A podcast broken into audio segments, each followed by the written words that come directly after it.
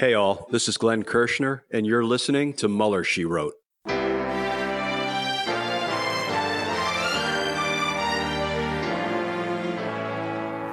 So, to be clear, Mr. Trump has no financial relationships with any Russian oligarchs. That, that's what he said. I, I, that's what I said. That's obviously what the, our position is. I'm not aware of uh, any of those activities. I have been called a surrogate at a time or two in that campaign, and I didn't have not have communications with the Russians. What do I have to get involved with Putin for? I have nothing to do with Putin. I've never spoken to him. I don't know anything about him other than he will respect me.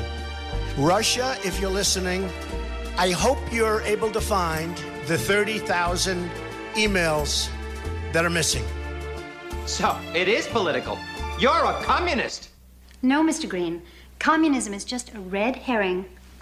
Like all members of the oldest profession, I'm a capitalist. Hello and welcome to Mueller, She Wrote. I'm your host, AG, Allison Gill. This is going to be a very brief episode. I'm in DC. We were supposed to have the week off this week uh, for Mueller, She Wrote, but there is some Mueller news. And uh, I, I can't, you know me. I did a, I did an episode from an airplane bathroom. I can't not tell you about what comes out on a week to week basis. It's a very short episode, uh, but you know, a very important one. And uh, you know, we're covering here in DC at the hearings. We're at the one six committee hearings this week, and uh, so you can check out the Daily Beans to listen for all of that. That comes out every weekday morning.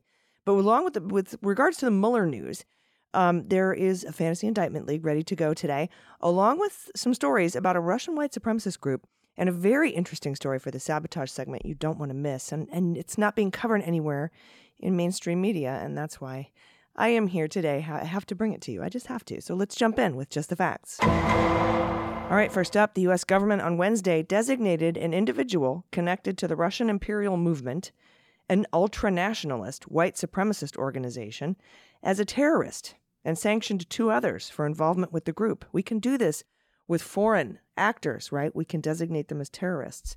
The organization and three of its leaders were classified as terrorists in 2020 by the U.S. State Department, the first time in history the agency has designated a white supremacist group as such. Uh, on Wednesday, the State Department announced it was designating Anton Thulin as a special, specially designated global terrorist, SDGT, quote, for posing a significant risk for committing acts of terrorism. Thulin, a Swedish national, traveled to Russia in 2016 and received paramilitary training from the RIM, known as the Russian Imperial Movement, including bomb making. That's according to a statement from a State Department spokesperson named Ned Price, as we know, we know him. He was convicted, this guy, by a Swedish court in 2017, sentenced to 22 months in prison, quote, in connection with the detection of a powerful homemade bomb near a refugee residential center in Gothenburg, Sweden. That's according to Ned Price. And the State Department also said after serving his sentence, Thulin sought to receive additional paramilitary training, uh, sought to, to receive it in Poland before he was expelled by Polish authorities, who cited the serious, real, and current threat to security and public order that this guy posed. The United States, quote, is designating Anton Thulin because his continued pursuit of terrorist training, even after serving a prison sentence for his role in the 2017 attack in Sweden, demonstrates that he continues to pose a significant risk of committing acts of terrorism. Unquote. The terrorist designations deny Thulin access to the U.S. financial system, with the intention of making it more difficult to move money through the international system and fund his efforts and their efforts, the group that he's part of. And the U.S. Treasury also, by the way, slapped sanctions on a European based RIM member, uh, Stanislav Shevchuk, and Russian based supporter Alexander Zhukovsky. Now, Shevchuk was sanctioned, quote, for having acted or purported to act or on behalf of, directly or indirectly, RIM, and Zhukovsky for having, quote, materially assisted, sponsored, or provided financial, material, or technological support for or goods and services to or in support of RIM. According to the Treasury statement, Shevchuk traveled to the United States in 2017 with the objective of establishing connections between RIM and far right extremist and white nationalist groups such as the Proud Boys, the Oath Keepers, etc. He also spoke on behalf of RIM at rallies in Europe and advocated for public uh, advocated publicly for the group throughout Europe as recently as 2019. Now, Zhukovsky has repeated use, repeatedly used his account on Russia-based social media platform VK, formerly known as VK uh, V Kontakte, to fundraise and recruit for RIM. So he's been using social media to get money for this group. And since 2014, quote, Zhukovsky has raised over 200 million rubles to purchase weapons and military equipment for RIM, 200 million, and other pro Russian fighters in the Donbass and Ukraine, and has facilitated the travel of RIM fighters to the region. So these guys who are supporting the Russian backed attack on Ukraine are were in the U.S. Uh, giving speeches to and helping recruit for U.S. white nationalists and white supremacist groups.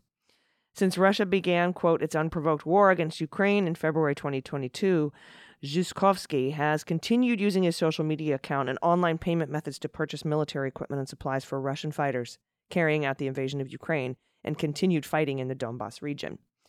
Zhukovsky has also taught at RIM's RIM's partisan, or I think it's, yeah, partisan training center in St. Petersburg, Russia, where participants receive training to conduct acts of terrorism and violence. So these guys were slapped with those sanctions and put on this list. But that's the the frightening part to me is in you know he, they they were in the U.S. They were in the U.S.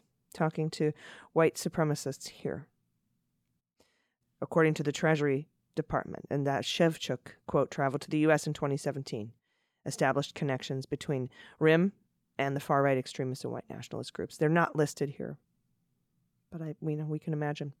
All right, with that, it's time for some sabotage.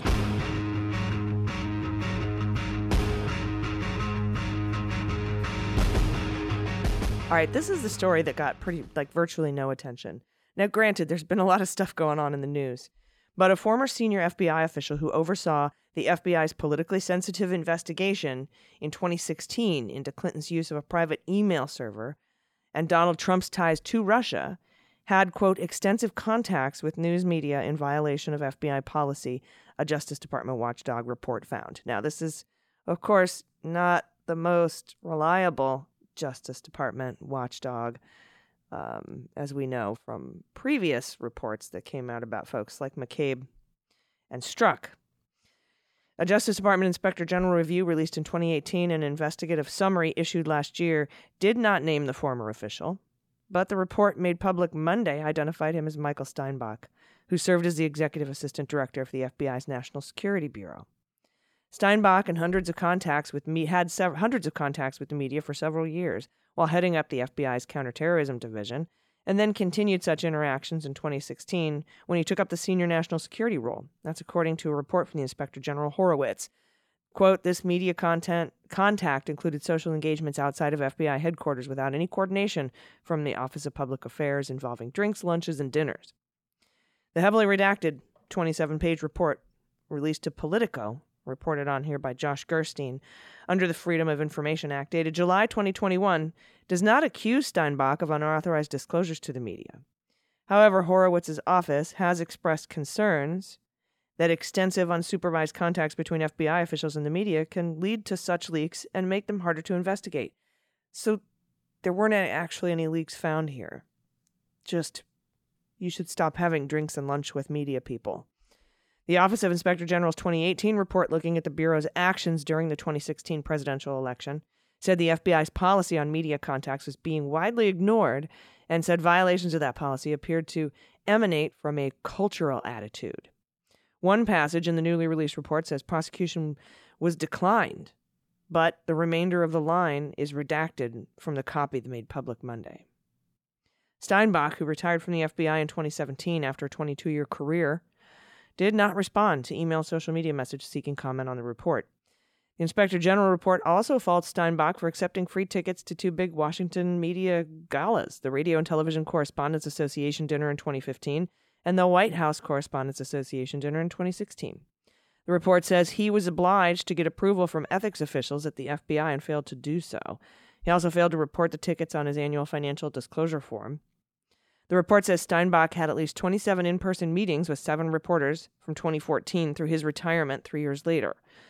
They frequented various restaurants near FBI headquarters, including Capital Grille, Gordon Biersch, Asia 9, and Central, according to the report, which says investigators were unable to determine who paid for the drinks or meals during these social engagements. Meanwhile, Donald is leasing out top floors of his hotel to the entirety of Saudi Arabia. But okay. The report concedes that Steinbach did engage with FBI public affairs officials about a limited number of interactions, but said that in many instances there were no records of any such coordination. Steinbach declined to be interviewed by the Inspector General's office, which has no way to compel such an interview uh, after they retired. However, he did answer questions in another FBI inquiry a few months after his retirement, maintained that his interactions with journalists were approved. Steinbach stated that he was authorized, while EAD of NSB, to provide non case related information to the media as background. Steinbach said he was frequently contacted by the media for comment and questions relative to a variety of security issues, national security issues, and the media was relentless and aggressive in their attempts to get a story. But he was authorized to do this. Do you remember how they were looking into McCabe for some sort of leak to the Wall Street Journal? He was fully authorized to do that. That's why he won his pension back you know, was found to be wrongfully uh, terminated. While the Inspector General report called the FBI's media policy unambiguous, some FBI officials interviewed during the investigation disagreed. The policy was not clear on what was required or considered approved, and, and that coordination with OPA was completely undefined. That's one official whose name was deleted from the report. One official said Steinbach told him former FBI Director James Comey urged top officials to be more engaged with the press. Quote, Comey's approach entailed proactively trying to find media sources that the FBI could trust to get stories right and to protect the brand of the FBI, according to one unnamed official. The report includes numerous text and email exchanges between Steinbach and various reporters whose names and news organizations have been redacted.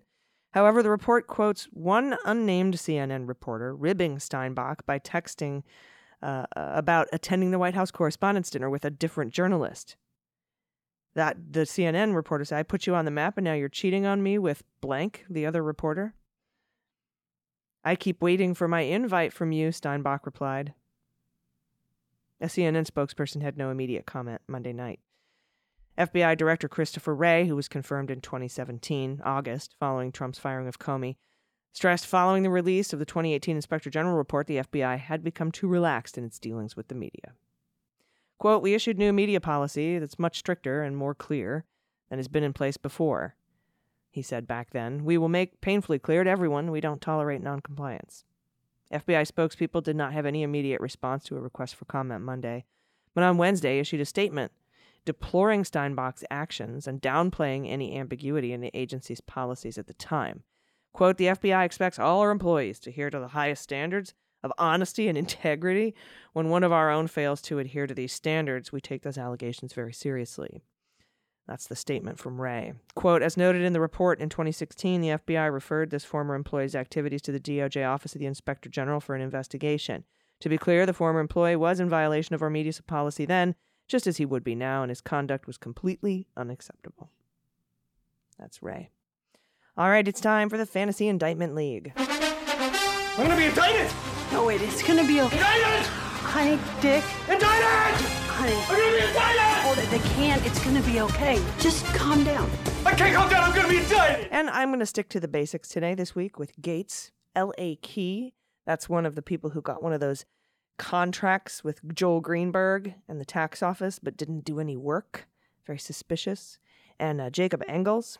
So those three in the Middle District of Florida. Actually, and I'll add a rando straw candidate donor down there because of all their straw candidate, ghost candidate schemes.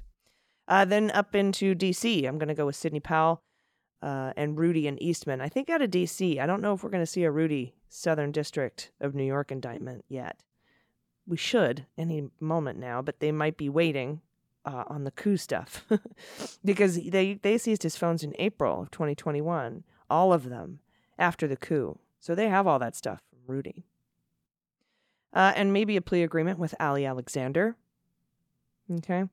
Uh, I think also a Bertino plea agreement. He's one of the Proud Boys leaders who was a, who was raided the same day Tarrio was arrested. He seems to be cooperating with the committee, so I assume he's cooperating with the Department of Justice, but we haven't seen anything formal. And Donald. Yeah, I'm going to put Donald on there. I really think the Department of Justice is going to indict him, or Fani Willis will, or possibly both. We'll see. All right, thanks for listening to my short show today from DC. Check out all the daily beans that are coming out this week. They're going to be good, uh, all for my DC coverage. Uh, and I'm, I'm going to be back in the hearing room for the January 6th committee hearings on Tuesday at 1 p.m. Eastern.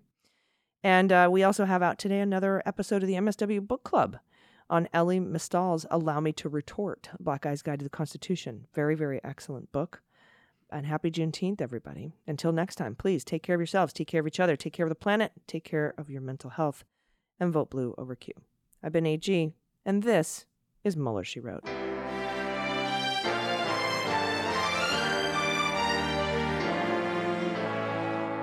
Mueller, She Wrote is written and produced by Allison Gill in partnership with MSW Media. Sound design and engineering are by Molly Hockey. Jesse Egan is our copywriter, and our art and web designer by Joel Reeder at Moxie Design Studios. Mueller She Wrote is a proud member of MSW Media, a group of creator owned podcasts focused on news, justice, and politics. For more information, visit MSWmedia.com.